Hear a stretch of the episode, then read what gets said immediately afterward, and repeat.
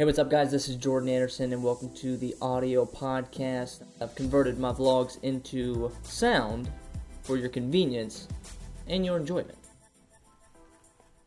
Hey, what's up, guys? Jordan Anderson here. Uh, a lot has happened this week uh, in the YouTube world, and I want to talk about it because I think uh, it affects all of us. So, uh, I mean, like YouTube TV came out. Um, it's like that's I think that's a little missing the mark, but uh, that's probably a, a, separate episode.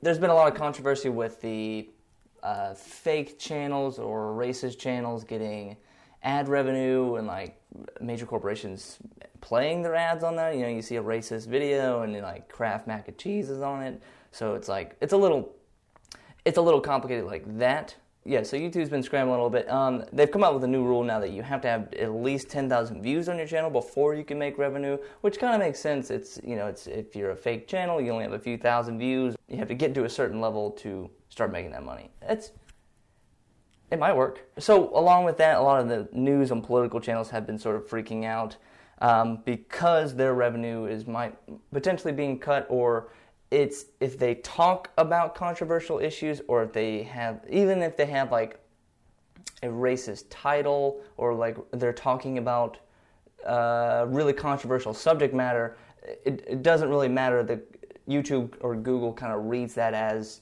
contra- you know potentially controversial or racist or whatever uh, material so it just flags it. Even though it's not of course racist it's just talking about the racist issue or whatever controversial issue there is out there. So that's freaking out a lot of people because that means if their ads get pulled, then that means they don't get to make ad revenue for the YouTube channel.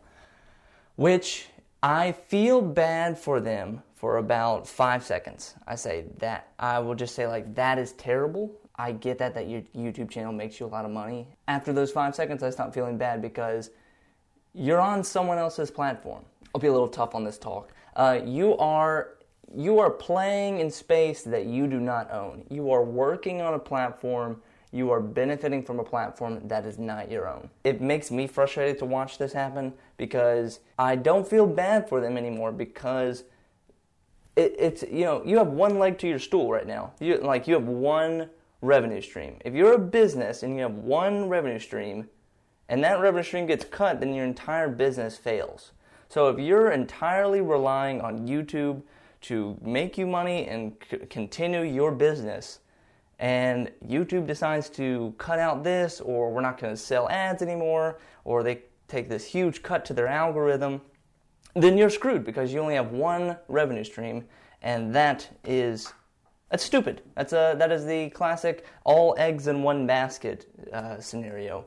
This applies to our world as YouTube creators as filmmakers, as video production companies, you need to have multiple revenue streams.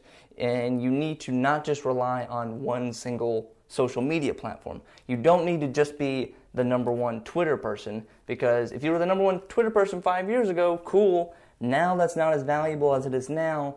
And say, I mean, same with like Instagram right now. You can be a hot ass Instagram influencer right now, and what happens in five years when Instagram is not cool anymore, or there's a new hot app, and you're still like living in the past, like, oh well, you know, I was the number one on Instagram, and now it's now it's uh, it's uh, it's this other app is working. So it's it's dumb. You're dumb for not having multiple revenue streams. You if you because like you have you have to be practical because anything can happen. It, uh, like these again, these this is not your space. This is not your platform. You do not own YouTube. Just because you work there and you put your whole life on there and you put your whole career on there and this is where you make all your money does not make you entitled to that privilege that you you know that you deserve this that you deserve their revenue. So that's a that's a rant video, but but it, it just goes to show like guys that you have to have you have to have multiple revenue streams. So if you're a video production company, you can't just make one type of video and expect that to kill. What if that one type of video is no longer popular?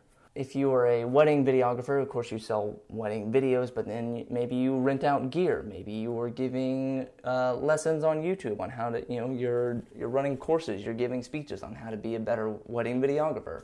If you're a film director, you make money by writing films. You you direct films. You uh, help out with maybe even producing, or you uh, consult other people. Like there's, you have to do all these things constantly from all these different angles to make sure that your business, your model, is as stable as possible.